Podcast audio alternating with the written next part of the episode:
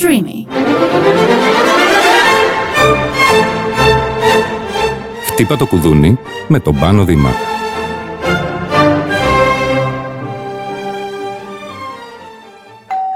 Είμαι ο Πάνος Δήμας και σας καλωσορίζω σε ένα podcast ακόμη με έναν πολύ αγαπημένο μου ηθοποιό, ταλαντούχο, όμορφο, σεξι. Γεια σου Γιάννη Νιάρρο. Καλημέρα. Τι κάνεις? Γεια σας. Είμαι πολύ καλά πάνω μου. Χαίρομαι πολύ που βρίσκομαι εδώ. Καλώς σε βρήκα. Εγώ ευχαριστώ πάρα πολύ που ήρθες. Βασικά σε κάλεσα σήμερα γιατί είδα την παράστασή σου, το Σπιρτόκουτο. Και έπαθε έτσι ένα μεγάλο λαλά. Σ' άρεσε, πέρασε καλά. Ξετρελάθηκα, ούρλιαζα. Ούρλιαζα. Τέλος πάντων, δηλαδή πραγματικά ούρλιαζα. Βέβαια είναι και ο μαθητής σου, είναι και ο μαθητής σου μέσα, οπότε είναι λίγο σικέ. Ο κουμπάρος μου, όπως το λες ψυχρά. Δεν ούρλιαζα με τον κουμπάρο μου που γελούσε έτσι κι αλλιώς μαζί, το ξέρεις, είναι σουργελός τεράστιος. Αλλά με εντυπωσίαζαν πάρα πάρα πολλά πράγματα. Και σκεφτόμουν πώς έκανες αυτά που είδα. Καταρχάς, ε, εντάξει, μουσικός είμαι κι εγώ όπως και εσύ. Έχω δει να γράφονται κομμάτια λόγω θυμού, λόγω έρωτα, λόγω αγανάκτησης. Λόγω τσαντίλας δεν έχω ξαναδεί. Δηλαδή δεν έχω δει. Πώς είναι να γράφεις νότες πάνω σε τσατισμένες λέξεις και φράσεις? Ε, υποθέτω punk, metal, όλα αυτά τα, τα είδη, τα επάρατα, ας πούμε, που εγώ δεν μπορώ καθόλου, δεν, δεν μ' αρέσουν καθόλου. Mm-hmm. Ε, κάπως νιώθεις σε πρώτο επίπεδο ότι αυτό μεταχειρίζονται. Την, Α, πήγες προς τα εκεί. Αγριάδα. Όχι, όχι. Προσπάθησα να μην πάω καθόλου προς τα εκεί. Τόσο από ένα κομμάτι, ας πούμε. Μ, γιατί δεν, τα, δεν, δεν μ' αρέσει καθόλου με αυτή η μουσική, η γκαγκαγκούκα. Οκ. Okay. Ε, ξέρεις. Μας εννοεί παιδί, πώς γίνεται αυτό το πράγμα? Δεν ξέρω, ποτέ δεν. Το πιο άγριο άκουσμα στο οποίο έφτασε ήταν οι Red Hot Chili Peppers. Α. Φλόροι ροκάδες, ας πούμε. Λυρική, λίγο. Για ροκ. Ε, οπότε ναι, ήταν ένα πρόβλημα αυτό στην αρχή. Ότι mm. τώρα, αν όντως ήθελες να αποτυπώσεις με τον πιο προφανή τρόπο την τζαντίλα και αυτό που λες, πας σε κάτι τέτοιο. Ε, δόξα τω Θεώ, δεν, δεν, δεν μείναμε εκεί. Μας ήρθαν και άλλα πράγματα. Δεν ναι. κυριάρχησε. Όχι. Όχι. Ε, έκανες κάτι το οποίο πραγματικά με εντυπωσίασε. Και αυτό ήταν το ότι συνδύασες. Δηλαδή, άκουγα Μότσαρτ, Μάλερ, jazz, παραδοσιακή, λαϊκή μουσική. Αυτό το τουρλουμπούκι που συνέβη εν τέλει ήταν λόγω της απανοχοποίησης του ότι δεν είμαι συνθέτης, δεν είμαι μουσικός με την έννοια του συνθέτη, ας πούμε. Οπότε εμ, ανάλογα με το, επειδή το δούλευα και δυόμιση χρόνια, okay. τον πρώτο χρόνο λίγο μόνος μου, μετά μπήκε και ο Αλεξάνδρος Αλβιτσάνο. Mm-hmm. Ε, δεν είχα, ήμουν τελείως απενοχοποιημένος στο να είναι, ξέρω εγώ, ένα είδος, να αποτυπώνει τη δικιά μου μουσική ταυτότητα, γιατί δεν έχω κάποια μουσική ταυτότητα, οπότε δεν είχα αυτό το πρόβλημα. Ε, άρα λοιπόν πήγα με βάση αυτό που άκουγα, είτε αυτό το, εκείνο τον καιρό που το δούλευα, είτε αυτό που μελετούσα στο mm. πιάνο ή ξέρω εγώ στο θέατρο που έπαιξα το Μότσαρτ. Όταν έπαιζα το Μότσαρτ, έπαιξα το Ρέκβιεμ, έπρεπε να το παίζω στην παράσταση και εκεί ανακάλυψα ότι α, τι ωραίο αυτό με το τρίχο, ξέρω εγώ, το ε, στη Λακριμόζα. Ε, mm-hmm. και... Το Λακριμόζα είναι από τα αγαπημένα σου, του Ρέκβιεμ. Ναι, okay. εννοείται, είμαι πολύ φλόρος. Και, ε, και εκεί είπα, ναι, α, ωραίο θα ήταν αυτό το... Ε, ναι, όχι, ναι ρε, κο, λα, ρα. Και, και οπότε έτσι βγήκε αυτό και εξυπηρετούσε και την κάθε σκηνή και όχι μια συνολική μουσική, ας πούμε, σύνθεση, mm-hmm. αλλά η κάθε σκηνή τη ζητούσε. Ήταν δύο γραφικοί άντρακλες, ας πούμε, που μιλούσαν για τις γυναίκες τους. Mm-hmm. Ε, το πιο προφανές είναι το σκυλάδικο, ας πούμε, που γράψαμε. Mm-hmm. Είναι ένα σεξιστής γιος. Το πιο προφανές είναι η ραπ και η τραπ. Την άρια της αδερφής που βρωμάει. Ναι. Πώς αυτή, την έγραψες? Ο, ο Αλέξανδρος ε, την έγραψε αυτήν. Ε, συγκλονιστική, έτσι. Ναι, ναι. Αυτό το, ε, είναι ο Αλέξανδρος που είναι καμένος πολύ κι αυτός, γιατί έτσι γνωριστήκαμε με τον Αλέξανδρο. Είχα πάει και τον είχα. Είχαμε τραγουδήσει κάτι τραγούδια για το ΣΕΗ, mm-hmm. κάποια Χριστούγεννα. Και τον είδα, ας πούμε, ότι είναι μουσικός, αλλά καμένος μουσικός, δηλαδή απενοχοποιημένος τελείως. Θα, θα μπορεί, μπορεί να σου παίξει πως σκυλάδι. Είναι πολύ καλό στο. Και ο ίδιος το λέει ότι είναι method actor. Δηλαδή μπορεί να σου πάρει ένα στυλ mm-hmm. και να το αποτυπώσει ακριβώς όπως και αυτός που το γράφει. Ε, οπότε μας κόλλησε ο Αττικ στο κεφάλι. Ότι είναι λίγο Αττικ, είναι διδαδανάει, ας πούμε. Ναι, μόνο που ανέβαινε μια οκτάβα πάνω από το τραγούδι του Αττικ αυτό που έγραψε. Δηλαδή την έβαλε στη Δάφνη και τραγούδαγε κάτι κόντρα. Ναι, δεν ξέρω εγώ τι. Ναι, ναι, ναι. Όχι, σου λέω, αυτό ήταν τελείως του Αλέξανδρου. Έμπνευση και μέσα σε μια μέρα το. Δηλαδή, εγώ βοήθησα μετά στους στίχους λίγο στο να το φορμάρουμε και αυτά. Αυτά το έκανε ο Αλέξανδρος. Ήταν πολύ, πολύ εύκολο και γρήγορο για αυτόν. Πάρα πάρα πολύ ωραία δουλειά, πραγματικά μουσικά, δηλαδή αυτό το πάντρεμα όλων ε, τόσο μεγάλων συνθετών με τόσο όμορφο τρόπο και σαν ε, δάσκαλος τραγουδιού και σαν ε, λυρικός ε, τραγουδιστής, οι φωνές, παρότι ταλαιπωρήθηκαν γιατί είχαν πολύ μεγάλη έκταση να τραγουδήσουν, mm. πολύ μεγάλη, ήταν ωραία γραμμένα όλα, δηλαδή μπορούσε να τραγουδήσει ένας τραγουδιστής. Ναι, είχε και ίσως αυτό που η απλότητα... Σε ακραίες νότες εννοώ. Ναι, η απλότητα που ακολουθήσαμε ήταν, ήταν και λίγο κατά ανάγκη, ότι ξέρεις δεν δε θέλαμε να είναι ένα θέαμα το οποίο ούτε να κάνει show-off τις ε, δυνατότητες τις ενορχιστρωτικές ή τις συνθετικές. Θέλαμε να εξυπηρετεί την ιστορία mm-hmm. και τους ηθοποιούς να είναι ok να το πούνε και όλο αυτό το πράγμα Τετάρτη Κυριακή.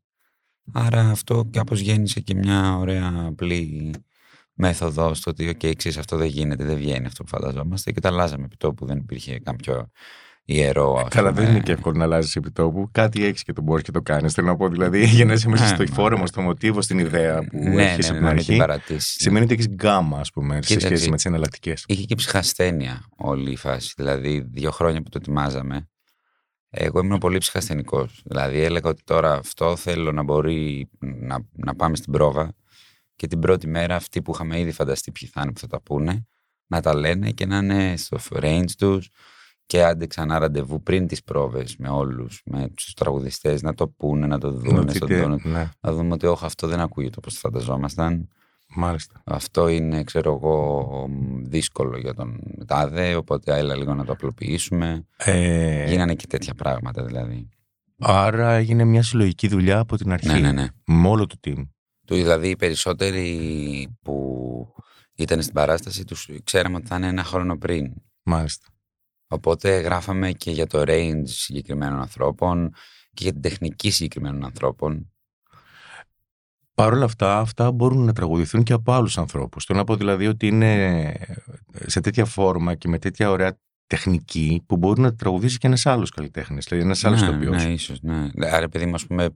Της Δάφνης, εντάξει, πρέπει να έχεις λυρικό. Ε, λυρική εκπαίδευση, δηλαδή, φυσικά. Ναι, ναι. ναι, ξέρω εγώ. Ή του Τζούλιο είναι ραπ. Ξέρω εγώ. Mm-hmm. Θέλει λίγο ναι. ρυθμικά κάπως να το έχεις, γιατί είναι πολύ συγκεκριμένο ρυθμικά. Αυτό το είχα γράψει για μένα, θα, το, θα παίζα εγώ το ρόλο του γιου. Αχα. Είναι το πρώτο κομμάτι που έγραψα. Το ένιωσε η αλήθεια είναι, γιατί όπως ναι. ξέρω στο λίγο, κατάλαβα ότι ταυτιζόσουν τουλάχιστον σε κομμάτι ναι. της, ε, της τρέλας που βγάζει αυτός πάνω στη σκηνή. Ναι, και στο της... ότι δεν τραγουδάω καλά, ας πούμε. Ε, τραγουδάς καλά. Ναι, αλλά εντάξει, δεν μπορώ να πάω να τραγουδήσω τώρα musical, ξέρω εγώ, Τετάρτη Κυριακή. Okay. Ε, αυτός ο ρόλος, ναι, μου βγάλε αυτό, ότι ξέρεις, επειδή μιλάει πολύ γρήγορα. Και στην ταινία ο Οικονομίδης έχει κάνει αυτά τα jump cut μεταξύ ε, των παύσεων που θα έχει, ας πούμε, ένα τηλεφώνημα. Ξέρεις ότι πάει και μιλάει και ακούς μόνο, μόνο τον... δεν ακούς τον συνομιλητή, πηδάς, ας πούμε. Ε, οπότε, ναι, μου ήρθε ένα πολύ γρήγορο walking, ας πούμε, σε ένα jazz κομμάτι, bebop τύπου στο διακόσια. Ε, και ο άλλος από πάνω... Ήταν πάρα πολύ εντυπωσιακό μουσικά. Και το τηλεφώνημα της αδερφής στη φίλη της. Αυτό, ας πούμε, εκεί μελετούσα όταν ξεκίνησα, γιατί σου λέω έτσι βγήκαν τα πιο πολλά. Mm-hmm. Είτε με καθαρή κλεψιά, είτε mm-hmm. με έστω έμπνευση. Mm-hmm. Το Spain του Κορία, mm-hmm. που έχει τα ίδια κόρντα, ακριβώς. Ah, okay. Μετά ένα κομμάτι του είναι κλεμμένο από Αστρούντ, γυναικάρα. Ε, και μετά ο Αλβιτσάνος έβαλε ένα bridge που είναι κλεμμένο από το τεκίλα. Είναι ό,τι να είναι η κατάσταση, όπως καταλαβαίνει. Βέβαια, το, αυτό που μου έλεγε και ο δάσκαλός μου στην jazz, ότι η φάση είναι να κλέψεις και να το κάνεις δικό σου στο στυλ. Αλλά να κλέψεις ένα καπέλο, να το φορέσεις και να ταιριάζει με το υπόλοιπο. Κοίταξε, και... ο μόνος που δεν έχει κλέψει στην ιστορία της μουσικής είναι ο Μπαχ. Γιατί δεν έκλεψε ο τύπος αυτός? Γιατί αν παρατηρείς τη μουσική, οποιαδήποτε μουσική, ε, μπορώ να σου... κάποια στιγμή να το κάνουμε αυτό, έτσι, από μια βραδιά να μαζευτούμε στο σπίτι και να πάρουμε ε, ένα συμφωνικό έργο του, ένα ορατόριο του Μπαχ, το οποίο έχω στο μυαλό μου να σου πω, όπου θα δεις μέσα όλη τη μουσική. Τα πάντα. Μέχρι και την jazz θα δεις. Τα πάντα θα δεις. Δηλαδή ο Μπαχ ήταν ο πρώτος που ξεκίνησε να γράφει αυτά τα πράγματα και από εκεί έχουμε πάρει όλοι. Mm. Έτσι, είτε, μετά από εκεί και έπειτα ακολουθήσαν όλη η μουσική και γράφουν. Ναι, δηλαδή ξέρω. Αλλά... τώρα πρέπει να πει διάνοια μουσικός, ας πούμε. Για να... Ναι, ήταν η μύθεη αυτή, δεν ήταν απλά. Ναι, έτσι, για να μην ακούς και να μην ε, ξέρεις, πειραματίζεσαι με κάτι που ακούς. Μα αυτό είναι. Όλοι πειραματιζόμαστε. Όλοι, όλοι, όλοι οι μουσικοί πειραματίζονται και παίρνουν στοιχεία από, από άλλους για να κάνουν κάτι. Αυτό είναι πολύ φυσιολογικό και μόνο έτσι γίνεται. Δηλαδή... Ναι. Εντάξει, όχι, ξέρω εγώ, υπάρχουν και αυτό που λες, οι διάνοιες, ξέρω εγώ, που κάπως ίσως ακούνε τα πουλάκια και φαντάζονται κάτι το οποίο μπορούν να το αποτυπώσουν κιόλας χωρίς να κλέψουν. Ο Σούμπερ, ας πούμε. Άκουγε πουλάκια και γράφε τα φανταστικά λίθια. Ναι, έτσι. Ε, τώρα κοίταξε, επειδή μου έκανε και κάτι άλλο εντύπωση, επειδή είμαι και ψυχολόγος, όπως ξέρεις. Mm-hmm. Καλά, ο Οικονομίδης είχε κάνει ένα κείμενο συγκλονιστικό. Δηλαδή, περιγράφει την ε, αντικοινωνική ναρκισσιστική διαταραχή που είναι ο πατέρας, περιγράφει τη σχιζοτυπική που είναι η αδερφή, περιγράφει την ιστριονική που είναι η μητέρα. Ξέρεις την αυτά που σου λέω? Ε, κοίταξε, από την ε, ο, ο λίγον τη ε, σχολεία μου, την ψυχολογία, ναι. Κάτι καταλαβαίνω. Αλλά και πώς διάολο έγραψες αυτές τις μουσικές που είναι σαν να τους πήρες γυμνούς, σαν να πήρες δηλαδή τους ρόλους του Οικονομίδη γυμνούς και τους έβαλες ρούχα. Θέλω να πω δηλαδή, οι μουσικές που έγραψες για αυτούς τους ανθρώπους ήταν σαν να ξαναγεννήθηκαν αυτά τα πράγματα. Δηλαδή, πραγματικά στο λέω. Δηλαδή, ήταν μια ε, ξεχωριστή δουλειά. Πέρα από το κείμενο του Οικονομίδη που ξαναλέω είναι συγκλονιστικό. Και... Ε, υπήρχε το κείμενο αυτό το οποίο αυτό που λες ίσως ξέρω εγώ αυτούς του τώρα εσύ μπορείς και το ονομάζεις ας πούμε με βάση την επιστήμη αυτή. Είναι, είναι τόσο δυνατοί οι χαρακτήρες και τα χαρακτηριστικά τους είναι τόσο συγκεκριμένα. Οπότε... Απλώς με αυτά τα, προσπαθώντας να, να αποτυπώσω αυτά τα χαρακτηριστικά μουσικά oh. και με τα θεατρικά και σκηνικά ξαναγίνεται το ίδιο πράγμα ας πούμε. Mm. Αλλά δεν είναι, όχι, δεν είχα ιδέα εγώ. Γενικότερα για οποιαδήποτε δουλειά έχω κάνει στη ζωή μου, καλλιτεχνική, τέτοιου τύπου αναλύσεις, ας πούμε, δεν, δεν μπορώ να τις μεταχειριστώ εγώ, δεν με βοηθάνε. Γιατί έτσι είμαι εγώ τώρα. Κάποιος άλλος το κάνει. Κάποιος σου λέει ότι θα, θα το δω έτσι, θα το δω αλλιώς. Εγώ το βλέπω πιο ενστικτωδώς, πιο ξέρω εγώ με, τη, με τα δικά μου κριτήρια. Είδα τη μάνα μου, είδα τον πατέρα μου, είδα τον, τον παππού μου. Ε, έχω μιλήσει με πολλούς για την παράσταση αυτή και. Κάθε φορά λέω, παιδιά, εκστασιάστηκα. Έχω δει και παράσταση πάρα πολλά χρόνια. Μου λέγανε κάποιοι πόπον, έχεις δίκιο, συγκλονιστική παράσταση. Οι άλλοι δεν μου έλεγαν αδιάφορα, τη μισούσαν. Mm, τέλειο είναι αυτό. Και μου έκανε μεγάλη εντύπωση. Οπότε συζητούσα πιο πολύ με αυτούς φυσικά, γιατί με τους άλλους δεν είχα κάτι να συζητήσω. Mm. Για πες μου, γιατί τις συχάθηκε στην παράσταση. Μα τώρα τι είναι αυτό, η τυπική ελληνική οικογένεια, η μέση ελληνική οικογένεια. Λέω, γιατί δεν είναι, γιατί εγώ δεν μεγάλωσα έτσι.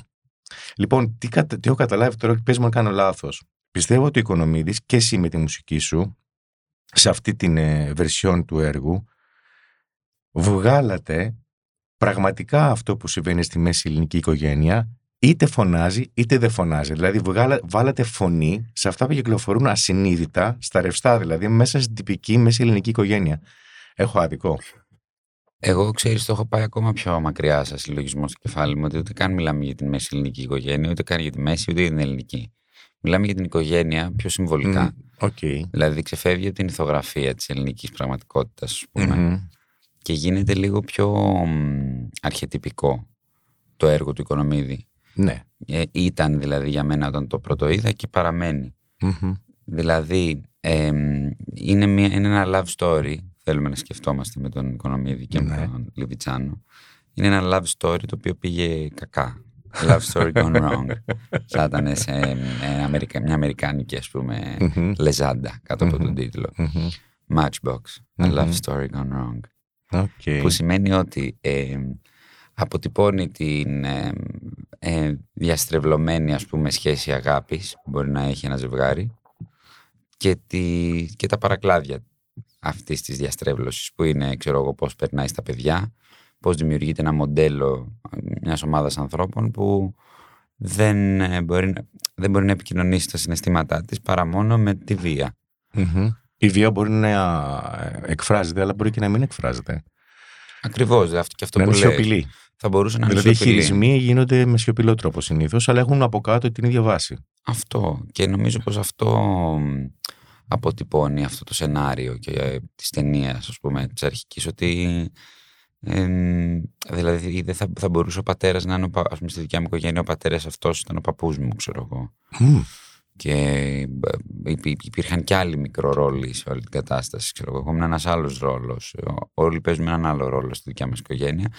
Αλλά η αρχή ίσως είναι αυτή. Ξέρω εγώ, από την αγάπη προκύπτει η καταπίεση, προκύπτει η εξουσία, προκύπτουν τα νεύρα. Και είτε η καταστροφή απόλυτη, είτε. Δηλαδή, είτε δηλαδή στο τέλος ο Δημήτρης θα έλεγε στη Μαρία ή η Μαρία στο Δημήτρη, το διαλύουμε. Ενώ αυτός τη ρωτάει γιατί δεν το διαλάγαμε τόσα χρόνια, αφού είχαμε τόσα προβλήματα, και εκείνη δεν απαντάει. Και καταλαβαίνεις ότι συνεχίζει το πράγμα ένα έτσι. Ή αλλιώς η άλλη επιλογή θα ήταν να το διαλύσουν, ας πούμε. Και σε όλες τις οικογένειες, νομίζω, ξέρεις, ή αυτό συμβαίνει, είτε η παραδοχή του ότι η αγάπη μας μας κρατάει μαζί, παρό, παρόλη την βία, ή, ή το διαλάμε.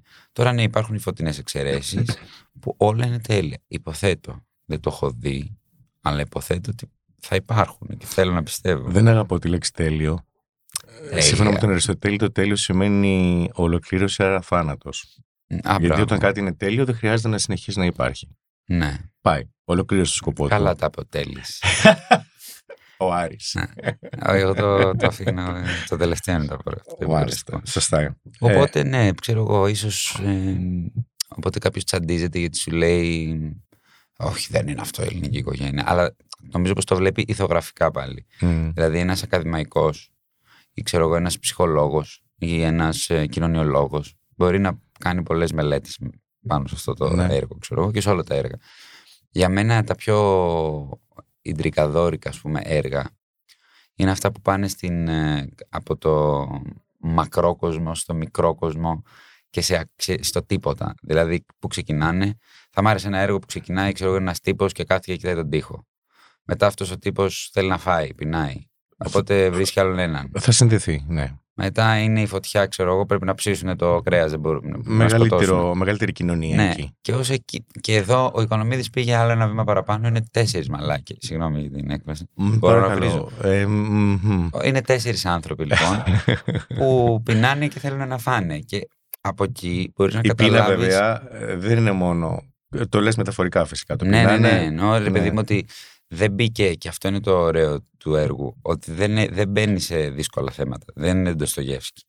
Δεν mm-hmm. είναι, ξέρω εγώ, μια περίπλοκη ιστορία. Η δραματουργία είναι πάρα πολύ απλή, σε μορουδιακό επίπεδο. Και γι' αυτό και μπορεί να συνδεθεί κόσμος πολύ πιο εύκολα. Και εγώ με αυτά συνδέομαι. Δηλαδή, εγώ, αν δω Σέξπιρ, ξέρω εγώ, ή κάτι πιο περίτεχνο, δραματουργικά. Εννοείς, δεν έχει βαθιά παραξιακά ερωτήματα τα οποία απαντώνται, αυτό λες. Ναι, και, αυτά, και, πλοκή, και σε απλοκή δεν γίνεται κάτι. Το μόνο που συμβαίνει αυτή την Κυριακή mm-hmm. είναι ότι του λέει η μάνα ότι το παιδί δεν είναι δικό του. Το οποίο δεν ξέρεις καν είναι αλήθεια. Ναι. Ποτέ, δεν, ποτέ δεν μπαίνουμε σε λεπτομέρειες να καταλάβουμε τι συμβαίνει. Mm-hmm. Άρα είναι ένα έργο, ξέρω εγώ, που είναι ένα, ένας κύκλος. Αυτά τα, και, και οι, οι ρόλοι είναι συμβολικοί, καταλαβαίνεις. Μπαμπάς, μαμά, γιος, κόρη. Τέλος, δεν έχει πολύ παραπάνω. Αυτό είναι ένα έργο, λοιπόν, και μια φόρμα που ενδείκνυται για να, για να προκύψουν πιο περίπλοκα θέματα εσωτερικά. Mm-hmm. Τους βλέπεις δηλαδή να βρίζονται, τους βλέπεις να μιλάνε, πώς μιλάνε ο ένας τον άλλον. Είναι ωραίο, εύφορο έδαφος. Δηλαδή, mm-hmm. γιατί, και αυτό εμένα με, με έφτιαξε όταν είπα ότι okay, αυτό θα το κάνω musical. Mm-hmm. Γιατί είπα ότι ξέρεις, δεν έχεις να, δεν έχεις να αντιμετωπίσεις, ξέρω εγώ, κάτι πάρα πολύ περίπλοκο.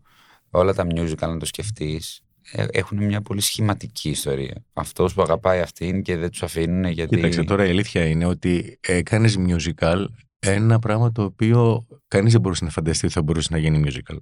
Πρέπει να έχεις πολύ χιούμορ, δηλαδή, και πολύ ανατροπή μέσα σου για να πάρεις αυτό το έργο και να κάνεις musical. Αυτό ήταν η, η καμενιά του Οικονομίδη, ναι, ήταν το κεφάλι του. Δηλαδή δεν γίνεται να πάρεις αυτό το έργο και να... Συνήθως τα musical φτάνουν μέχρι ένα σημείο, ξέρω εγώ, έτσι, ε, συγκρούσεων, δεν φτάνουν μέχρι εκεί.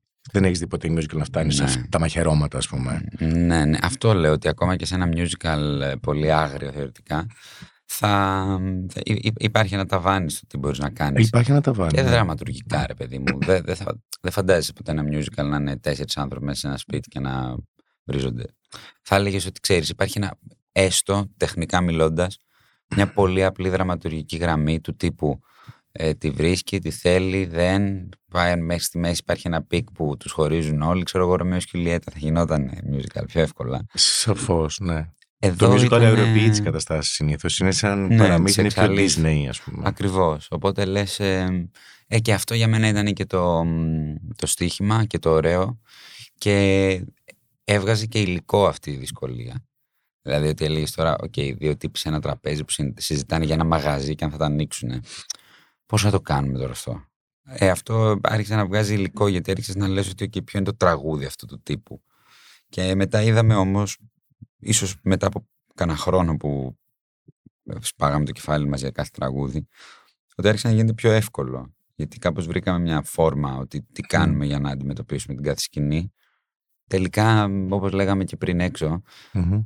επειδή είναι άγραφο το τι είναι ένα ελληνικό musical, δεν, mm-hmm. υπάρχει ένα ελληνικό, δεν υπάρχουν ελληνικά musical. Δεν υπάρχουν. Οπότε λες, ξέρεις, και στο πλαίσιο που ήμασταν, στη στέγη, με ένα ήδη υπάρχον έργο, που ο κόσμος έρχεται να δει και ξέρει, γνωρίζει, όποιος ξέρει, ξέρει ότι αυτό, ναι, το εγχείρημα είναι από μόνο του, ναι, ναι, παρανοϊκό. Ναι.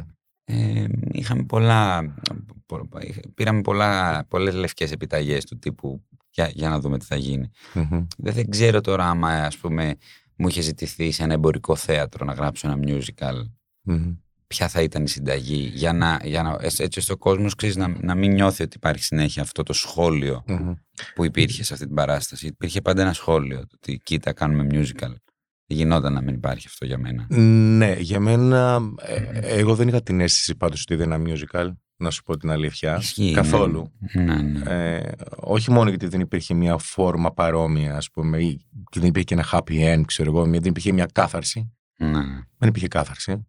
Το σκεφτόμασταν, λέγαμε μήπως, ξέρεις, κάνουμε ένα happy end τεράστιο φινάλε, που βγαίνουν όλοι χαρακτήρες και τέτοιο.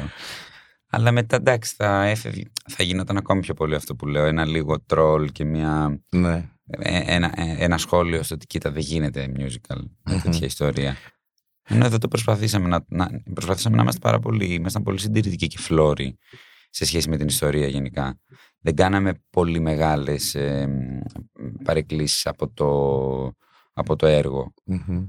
το οποίο για μένα ήταν πολύ, βοήθησε πολύ, δηλαδή να μην, για να μην περνάει αυτό που λες ότι οκ, okay, ξέρω εγώ, πήραν το έργο και το αλλάξανε τα φώτα για να βγει κάτι από μέσα από το Σπιρτόκουτο, performance με βάση το Σπιρτόκουτο. Για μένα έγινε κάτι άλλο, το ίδιο, άλλο, ε, που όμως δεν αλήγησε καθόλου το πραγματικό κείμενο.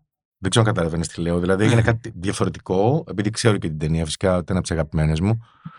Ε, έγινε κάτι άλλο, το οποίο πραγματικά άλλο, μπράβο. Γιατί δεν αναλύωσε την ουσία. Ναι, αυτό δεν, δεν τον κάνει, δεν κάνει βαλίσα, ας πούμε, την ταινία. Έτσι. Που θα ήταν μια εύκολη λύση, ας πούμε. Το πιστεύω. Ή μια άλλη εύκολη λύση θα ήταν να είναι όλο παροδία. Πολύ εύκολη λύση. Mm-hmm. Δηλαδή, όταν ξεκινήσαμε, είπαμε: οκ, okay, αυτό πάρα, πάρα πολύ εύκολο.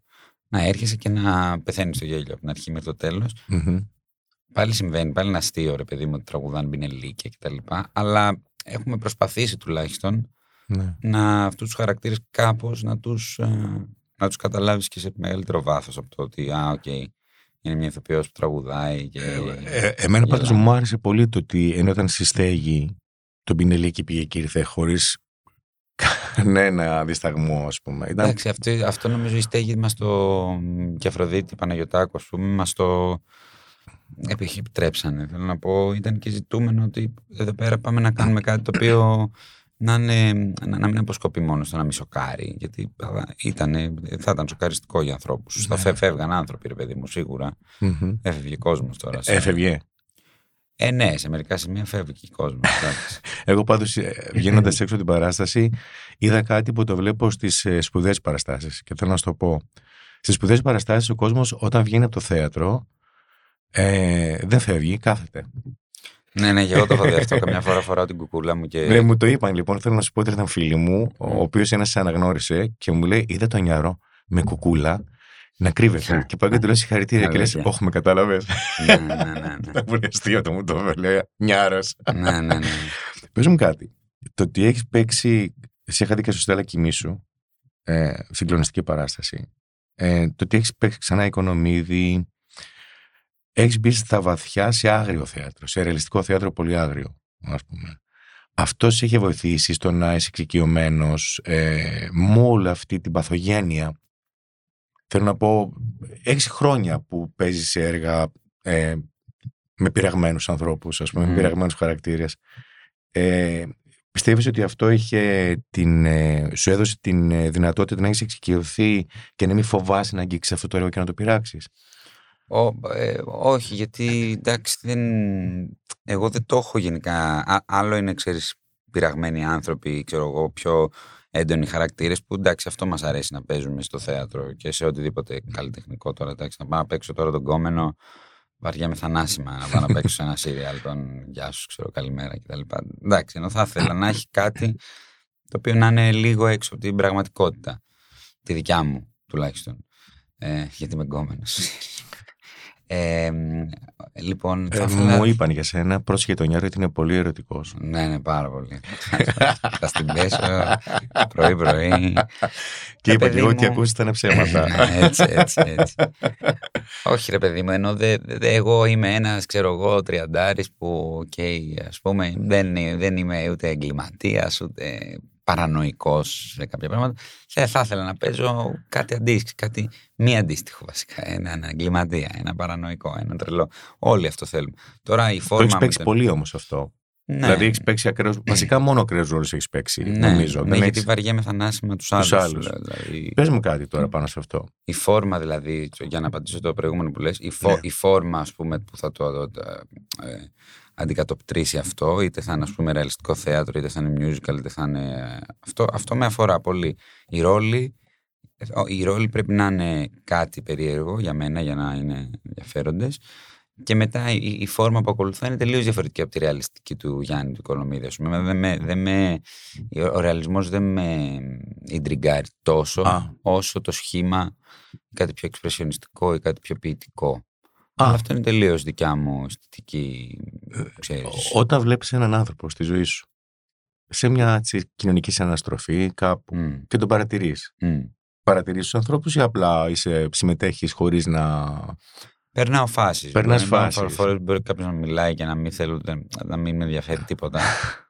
ε, αλλά αν με ενδιαφέρει κάτι στο ότι δουλεύω ένα ρόλο, ας πούμε, υποτίθεται. Α, οκ. Okay. Θα το παρατηρήσω, ναι. Mm-hmm. Αλλά πολύ, πολύ επιλεκτικά. Δεν είμαι από αυτούς τους τύπους που σου λέει ότι ξέρεις, παρατηρώ τα πάντα γύρω μου.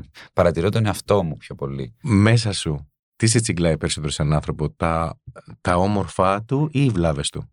Ε, οι βλάβες του. Οι βλάβες του, ε. Ε, ναι, τώρα τα όμορφα. Ε, εντάξει, όχι. Μπορεί να, μπορεί να με γοητεύσει κάτι που είναι όμορφο σε κάποιον και να το παρατηρώ. Mm-hmm. Αλλά το πιο ενδιαφέρον είναι οι βλάβες του. Το πιο ωραίο, ας πούμε, να, να, και μετά να τις προκαλέσεις κιόλας. Όχι να τις προκαλέσεις, αλλά να προκαλείς κάποιον που έχει ένα πρόβλημα, ξέρω εγώ, αν είναι ξέρω, κάποιος ε, αμμονικός με την καθαριότητα. Ναι. Να πας να έχεις ένα καφέ μπροστά, να δεις τι θα συμβεί. Θα έχει πλάκα αυτό. Αλλά πολύ, ας πούμε, φρίκι μεγάλη είχα φάει με τον Κρίστοφερ, που ήταν αυτιστικός και ξέρεις, είχα να δω πώς, πώς εγώ βρίσκομαι σε τέτοιες καταστάσεις. Μόνο σπίτι μου, μόνος μου, με ανθρώπους. Ή με τον Αμαντέους, ας πούμε, πώς, πώς παθαίνω κι εγώ λίγο Αμαντέους ανά στιγμές. Ο Μότσαρτ έχει ένα χαρακτηριστικό που όταν είσαι μουσικός το καταλαβαίνεις. Ο Μότσαρτ ε, ακούγεται παιχνιδιάρικος όταν το παίζεις στο πιάνο ή όταν τον τραγουδάς, σας που λες εντάξει, τι είναι τώρα να του λες. Ο τύπος όμως από κάτω έχει ένα τεράστιο πεντάλ και ένα φοβερό λεγκάτο. Δεν ξέρω αν στο πιάνο εκφράζεται με τον ίδιο τρόπο όπως τη φωνή. Ας πούμε, δεν μπορείς να τραγουδήσεις Μότσαρτ αν είσαι full στηριγμένος, παρότι έχει όλες αυτές τις, ε, τα παιχνιδίσματα, τις κολορατούρες, mm-hmm. τις κλίμακες κτλ. Ε, μια αντίθεση μεγάλη. Δηλαδή, βλέπεις ένα τραντούχο παιδάκι που γράφει παιδικά και από κάτω κάτι πολύ στιβαρό. Mm. Το έχεις νιώσει αυτό με το Μότσαρτ? Το έχω νιώσει, ναι, και καλά, και με βάση το ρόλο, ας πούμε. Το ρόλος δεν ξέρω κατά πόσο έχει μεγάλη σχέση του Σάφερ με το τι θα ήταν τώρα αυτός ο άνθρωπος. Αλλά το έχω νιώσει παίζοντας πιάνο βασικά, που όντως στην αρχή σου φαίνεται, λέει, εντάξει, okay, ένα παιχτικά μπορώ να το βγάλω, ας πούμε. Στη φαντασία, ας πούμε, mm-hmm. στη ρε μινόρε που στο τέλος γίνεται. Η ρε μινόρε είναι η συγχωρία του θυμού, ξέρεις. Έτσι, να, πολύ ρε μινόρε ο Μότσαρτ. Ε, και η βασίλισσα της νύχτας, η Άρια, στη ρε μινόρε είναι. Ναι, ναι, ναι. Ωραίος, ε, παραδοσιακός κάπως, μου φαίνεται. Ναι. Τέλος πάντων. Ε, πολύ εναλλακτικοί λένε τώρα, για να σου το πω κι αυτό. Ναι, ότι, ότι... όχι, ότι η ρε νότα mm. είναι η νότα της σεξουαλικότητας. Σεξουλιάρης δηλαδή ο Μότσαρτ. Λένε ότι στη ρε. Ε, η ρε κα, ε, κατρεφτίζει το τσάκρα. Έλα ρε, τι μαθαίνω. Της ε, σεξουαλικότητας. Τώρα, ναι, δεν είμαι και πολύ ειδικός, αλλά το έχω ακούσει, ας πούμε. Έλα ρε. Έλα ρε. ε, ξέρεις, ο Μότσαρτ είχε και αυτό, το έχεις πει και εσύ νομίζω, την, ε, αυτή του με τα οπίστια και με τα... Ναι, με τους κόλλους. Και εγώ το έχω αυτό με τους κόλλους, ναι. Δηλαδή πολύ... και με τις βρισιές και από και μικρός. Και με τις αποκρίσεις, με τα κακάκια και τα λοιπά. Ναι, ναι, ναι. Εγώ από μικρός αυτό είχε, είχα μεγάλη αγάπη στο να γράφω τραγουδάκια με μπινελίκια μέσα. Μ' άρεσε πάρα πολύ. Με... Δηλαδή, όταν έπιασα μια κιθάρα μικρός και άρχισα να παίζω ακόρντα και αγού και τα λοιπά. Εντάξει, τραγουδούσα χαζοτράγουδα που μάθαινα και τα λοιπά. Αλλά το μεγάλο μου ταλέντο, ας πούμε. Ναι. Μεγάλο μου ταλέντο. Πολύ πριν την υποκριτική. Ήταν να, να γράφω ηλίθια τραγούδια. Ήταν πολύ ωραία ασχολία αυτή. Mm. Έχει κάτι το λυτρωτικό, ρε παιδί μου. Mm. Γιατί όλα ακούμε, ξέρεις, πολύ, ειδικά στα ελληνικά, mm. με το έντεχνο, ας πούμε. Βαριέσαι το έντεχνο. Πάρα πολύ, πάρα πολύ. Συχαίνομαι mm. βαθιά. Mm. Ε, ακούς, ας πούμε, τόσο μεγάλες λέξεις. Mm. Τόσο βαριές, ποιητικές λέξεις. Mm. Αλλά που είναι απλά. Που δεν βγάζουν ένα νόημα. Έχουν δράμα, μωρέ. Πολύ, πολύ και όχι. Έχει δράμα η κάθε λέξη από μόνη. Ναι, έχουμε και δράμα, αλλά γιατί υπάρχει είμαστε... και καλό έντεχνο, ας πούμε, αν υπάρξει, που συνήθως είναι επειδή έχει ένα στόχο μεγαλύτερο το κομμάτι, προς τα κάτω, προς το να το ακούσεις όλο. Ενώ υπάρχουν κομμάτια που η κάθε λέξη είναι φτιαγμένη και καλά για να. και, και μουσικά είναι φτιαγμένο έτσι, ώστε να σου πει, ξέρω εγώ, θλίψη, πόνος, μοναξιά, καθρέφτης, δάκρυα. Εντάξει, τώρα αυτά. Όλα αυτά μαζί. Με συγχωρείς κιόλας, αλλά μας απασχολούν μερικούς ανθρώπους. Βέβαια, βέβαια. Αλλά ξέρεις, είναι σαν να σου πω ότι άμα μας απασχολεί ο πόνος, θα σου φτιάξω ένα έργο για τον πόνο, ε, μεταχειρίζοντας τον πόνο, λέγοντας τη λέξη πόνος, mm-hmm. για να πονέσεις και να πονέσω κι εγώ επί σκηνής. Οπότε ε, νομίζω πως η αλληγορία. Ενώ αν με απελευθερώσεις, ας πούμε, το προχτικό, την προχτική καθήλωση, μιλώντας για τα κακάκια. Θα, θα με ελευθερώσει με έναν ασυνείδητο τρόπο oh, και θα φωτιστώ. Ναι, να μην είναι. Πώς έκανα Μότσαρτ. Να μην είναι αυτοαναφορικό ότι είναι να κάνεις. Βαριέμαι την αυτοαναφορά. Γιατί πραγματικά. Ναι, δηλαδή, θες να μιλήσεις. Όπως και τις γυναικολογίες. Τις γυναικολογίες ή τις. Τις γυναικολογίες. Γυναικολογίες καθόλου. ε, Δηλαδή, πες ότι εγώ είμαι φιλόσοφος και είμαι ενοχικός, ρε παιδί μου. Έχω ενοχές για κάτι που έχω κάνει. Ναι. Και έρχομαι και δεν είμαι καλά. Και μου λες, τι έχεις? Και σου λέω, άσε ρε μαλάκα, κάνω αυτό, ας πούμε. Δεν είμαι καλά, νιώθω ενοχές. Τι θα μου πεις? Γελάει ήδη, παιδιά. Τι έχεις κάνει, έχεις κάνει κάτι όντως κακό? Ε, δεν σκότωσα κάποιον. Ας πούμε, έχω κάτι που εμένα ξεπέρασα το ηθικό μου όριο, ρε παιδί μου. Δηλαδή, βγήκα λίγο έξω από τα όρια της ηθικής που έχω για τον εαυτό μου. Έκανα ένα τρίο, ας πούμε. Ε, καλά κι αυτό είναι κακό. Ε, ρε παιδί μου, τώρα σου λέω κάτι απλό. Ε, αν είναι τόσο απλό, θα σου πω χάρουτο. Σιγά, τι έκανες τώρα, τρία και πολύ καλά. Αν έκανε κάτι άλλο, ας πούμε. Έχεις προκαλέσει κακό σε κάποιον. Εκεί, εντάξει, ναι, εκεί θα μπω κι εγώ μαζί σου σε ενοχικό σύνδρομο. Α, είσαι και εσύ ενοχικός. Πολύ, πολύ. Α, είσαι ενοχικός. Μεγάλο, μεγάλο. Αν στο είπα, γιατί νόμιζα ότι δεν είσαι ενοχικός. Είμαι πάρα πολύ ενοχικός. Έλα, ρε Γιάννη. Δυστυχώς, ναι. Αλήθεια, ε. Ναι, ενώ μπορεί να σκέφτομαι μια μαλαγία που έχω κάνει πολύ, πολύ, πολύ. πολύ. Αλήθεια. Ναι. Mm. Αλλά για να βοηθήσω κάποιον σε ένα τέτοιο. Είμαι ο χειρότερος άνθρωπος να σε βοηθήσω, δεν θα έπρεπε να έρθει σε μένα. Το παίρνω πίσω. Ναι. Είχα λάθος εκτίμηση, με συγχωρείς ναι, πάρα ναι, πολύ. Θα σε βούταγα πιο βαθιά. Σε... Προκειμένου να δεις πώς θα αντιδράσω και να το κάνεις αυτό μετά ρόλο. Όχι, τέτοιο δεν είμαι. Δεν είμαι ότι να, να, να, να, να βγάλω κάτι για το θέατρο, να σε πω τους φίλους μου και από αυτά, όχι. Πες μου κάτι τώρα, γιατί πραγματικά το τελευταίο καιρό το σκέφτομαι και θέλω να το συζητήσω μαζί σου. Ε, Έχω σταματήσει να βλέπω ελληνική τηλεόραση, γιατί κάποια στιγμή λόγω κούρασης έβλεπα λίγο, δεν, δεν άντεχα να βάλω το Netflix δηλαδή. Και έβλεπα mm. κάτι σειρές στην τηλεόραση και βλέπω. Και αισθάνομαι ότι έχουμε γυρίσει στο μεσαίωνα. Έχω άδικο? Δεν ξέρω τώρα πώς το λες. Δηλαδή, ρε παιδί μου, κάτι σειρές που... Παναγίτσα μου, το παιδάκι σου ναι. να το προσέχει, τον αντρούλι σου.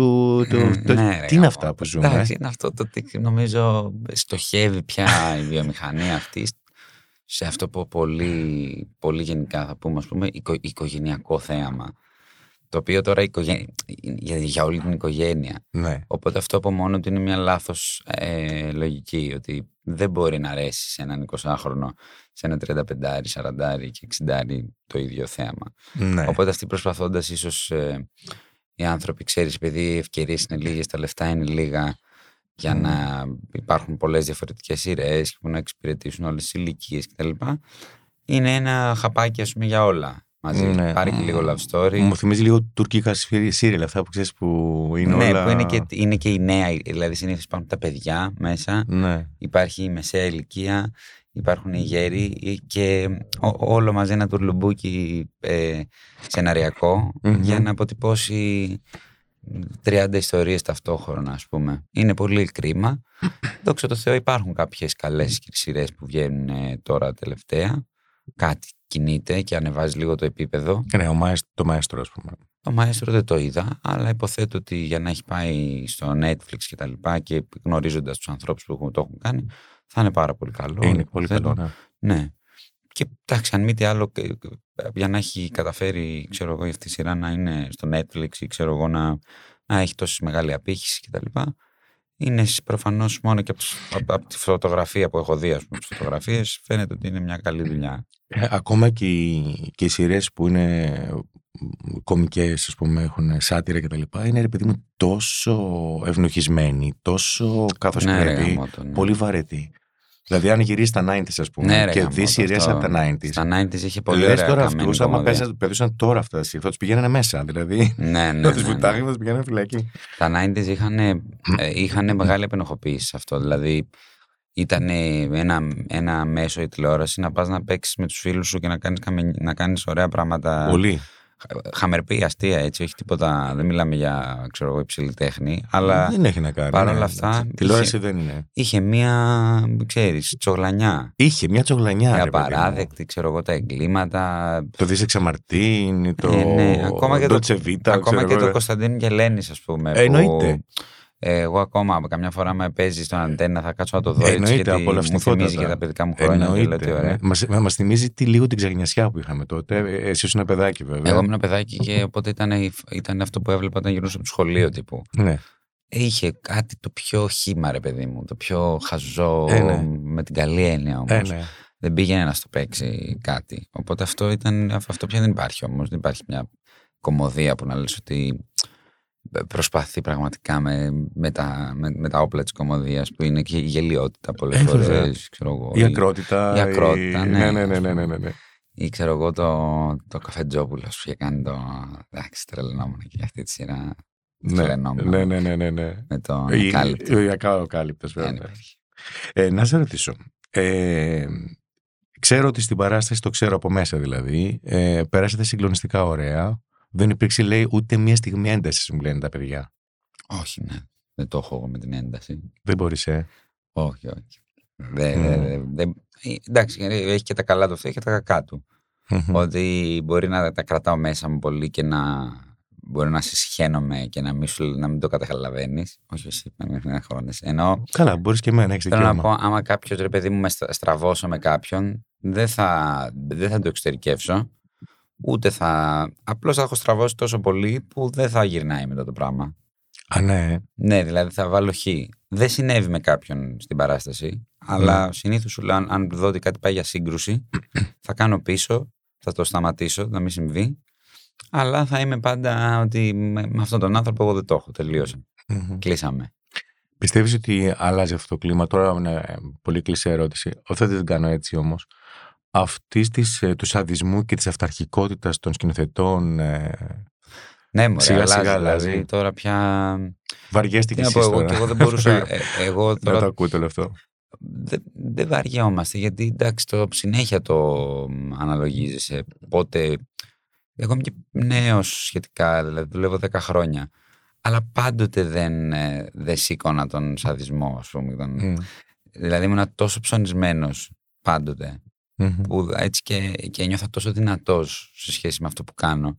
Mm. Ότι ξέρεις, αν δω ότι κάποιος μου μιλήσει άσχημα ή ξέρω εγώ δεν με σεβαστεί, δεν με σεβαστεί δεν... έκανα αυτό που σου είπα πριν. Mm. Έκλεινα μέσα μου. Έβαζα mm. ένα τείχος προστασίας που ήταν ότι δεν με ενδιαφέρει σαν άνθρωπος, mm. σαν αυτός. Mm. Ε, που μόνο αν έφτανε στο σημείο, ξέρω εγώ, μετά να με προσβάλλει τόσο καταφανώς που ξέρω εγώ να, να τσαντιστώ. Αλλά σου λέω, άμα κλείσω με κάποιον, μετά δεν τσαντίζομαι, δεν με ενδιαφέρει τίποτα. Mm. Δεν υπάρχει για σένα. Δεν υπάρχει. Δεν μπορώ να του μιλάω και να, να κουνάω το κεφάλι μου και να λέω ναι, έχεις δίκιο, μπράβο, ναι. Mm. Και να μην φαίνεται καν στη μούρη μου ότι δεν, δεν έχω mm. καμία επαφή πια. Mm. Τώρα, κάπως επειδή. Μπαίνουν και πιο νέοι άνθρωποι πια. Εμείς οι τριαντάριδες, ξέρω εγώ, πια δεν είμαστε οι πολύ νέοι εικοσάριδες. Ε, εντάξει, παιδί μου. Τώρα πριν από δώδεκα χρόνια πήγαινα στον παιδίατρο, κάτσε. Ναι, ρε παιδί μου, αλλά θέλω να σου πω πια. Έφτασα να σκηνοθετήσω πέρσι, ας πούμε. Οπότε... Τελικά φαίνεται ότι δεν είναι προνόμιο της ε, όριμης ηλικίας σκηνοθεσία. Και, και όχι μόνο εσύ. Mm. Εσύ, ο Οδυσσέας ε, Παπασπηλιόπουλος. Δηλαδή έχετε κάνει πράγματα που. Ναι. Λες τώρα πώς γίνεται σε αυτή την ηλικία και άλλα παιδιά στην ηλικία σου. Θέλω να πω δηλαδή δεν λίγοι. Είναι, όχι, ναι, δεν είναι. Θέλει μια, θέλει μια ωριμότητα ότι ξέρεις έχεις ευθύνη πολλών ανθρώπων. Οπότε δεν μπορείς να είσαι γιόλο. Όπως θα σου να ήσουν απλά ένας ηθοποιός που πάει και παίζει το ρόλο του. Που και εκεί δεν είσαι γιόλο. Σίγουρα. Παίζεις. Αλλά η σκηνοθεσία, έτσι όπως φαίνεται μέσα από τα δικά σας παραδείγματα, είναι θέμα ταλέντου. Δεν είναι, έχει να κάνει με το ότι α, έχω εμπειρία σαν ηθοποιός ή ξέρω εγώ έχω γνώσεις που ήρθαν μέσα από τα χρόνια και τώρα έτσι μπορώ να σκηνοθετήσω. Που έχει μια βάση αυτό που λέω, δηλαδή σε σχέση με την ηθοπλασία, σε σχέση με το πώς καταλαβαίνω τους χαρακτήρες, πώς μπορώ να χειριστώ την ομάδα που είπες πριν. Ναι, όχι, άμα δεν είχα την εμπειρία, ας πούμε, των, έστω αυτών των δεκαπέντε χρόνων που κάπως έχω κάνει παραστάσεις, δεν θα μπορούσα να το κάνω. Δεν είναι κάτι που ενστικτωδώς μπορεί να γίνει όπως. Με το να παίξει ένα ρόλο. Σίγουρα. Αν δεν είχα δει επίσης τον Οδυσσέα να σκηνοθετεί mm. ή τον Ακύλα να σκηνοθετεί mm. και άλλους ανθρώπους που θεωρώ σοβαρούς σε αυτό ναι. που κάνουν, ε, δεν θα μπορούσα να το κάνω. Δηλαδή θέλει, γιατί συνδυάζει, συνδυάζει πιο πολλά πράγματα mm-hmm. από ότι να παίξει ένα ρόλο. Και το βασικότερο, νομίζω, και το πιο σημαντικό συστατικό σε όλο αυτό. Είναι αυτό που είπες σε σχέση με την ομάδα και τους ανθρώπους, να τους mm-hmm. διαχειριστείς, mm-hmm. να είναι χαρούμενοι, γιατί αυτό βγάζει την καλύτερη, δυνατή, το καλύτερο δυνατό αποτέλεσμα. Δηλαδή, εγώ έκανα mm-hmm. πολύ πίσω σε πράγματα που ήθελα εγώ, mm-hmm. σκηνοθετικά ας πούμε, ε, για να μην έρθω σε ρήξη, για να μην έρθω σε σύγκρουση με κανέναν, για να είναι όλοι οι άνθρωποι έτσι όπως είναι ακόμα χαρούμενοι και λένε τι ωραία που ξέρεις τελειώνει η φάση. Οι πιο παλιοί αυτό το πρόβλημα πιστεύω είχαν, ότι... Θεωρούσαν τον εαυτό τους τόσο αυθεντίες. Ε, τόσο αυθεντίες. Οπότε, αν έβαζες, ας πούμε, μια προτεραιότητα, ήταν προτεραιότητα η αυθεντία τους και η σκηνοθεσία τους. Μετά ήταν, ξέρω εγώ, το αν κάποιος νιώθει καλά ή κακά με κάτι. Mm-hmm. Δηλαδή, είναι τρελό τώρα να, να, να γίνεσαι κακός. Δηλαδή, μπορεί να πεις ότι ένας ο οποίος δεν θέλει να κάνει αυτό που του ζητάς mm-hmm. και θα στο εκφράσει με πολλούς τρόπους. Mm-hmm. Δεν θα το, τη μία θα το πεις, δεν θα το κάνει. Ε, πρέπει να βρεις τρόπο να βάλεις τον εαυτό σου κάτω mm-hmm. και να πεις ότι και δεν θα το κάνει, να το δεχτείς. Οπότε εγώ το δέχομαι γιατί δεν είμαι για κανένα σκηνοθέτης. Οπότε ξέρεις να έχω το τι. Είμαι βογιατζής και θα κάνεις αυτό που σου λέω. Τώρα δεν ξέρω αν σκηνοθετείς δέκα είκοσι χρόνια και ξέρω εγώ είσαι μεγάλος και δρανός. Μπορεί να σε πιάσει και ψωνισμός μεγάλος και να λες. Θες σε πιάνει, θες να σου πω. Γιατί είμαι στην ηλικία αυτή που είναι σκηνοθέτες που κάνουν αυτό που κάνουν. Mm. Ε, έχω την αίσθηση ότι οι μεγάλοι άνθρωποι. Ε, ζηλεύουν τους μικρούς ανθρώπους, τους νέους, τους ταλαντούχους, τους όμορφους και τους ε, χαρούμενους. Λες. Ναι, ναι, είναι θέμα ζήλιας. Όχι όλοι όμως, και... το λες, δεν είναι όλοι νομίζω. Καταρχάς δεν, δεν είναι όλοι σαντιστές και δεν είναι όλοι αυταρχικοί. Όχι, το ηλικιακό ας πούμε, ότι άμα έχεις περάσει κάποιο... Εγώ ας πούμε, το, το περνάω κι εγώ αυτό τώρα, σαν σου λέω τριαντάρις, έτσι βλέπω έναν εικοσάχρονο. Και ζηλεύεις μωρέ τον εικοσάχρονο. Όχι, αλλά μπαίνω σε, μια... μπαίνω...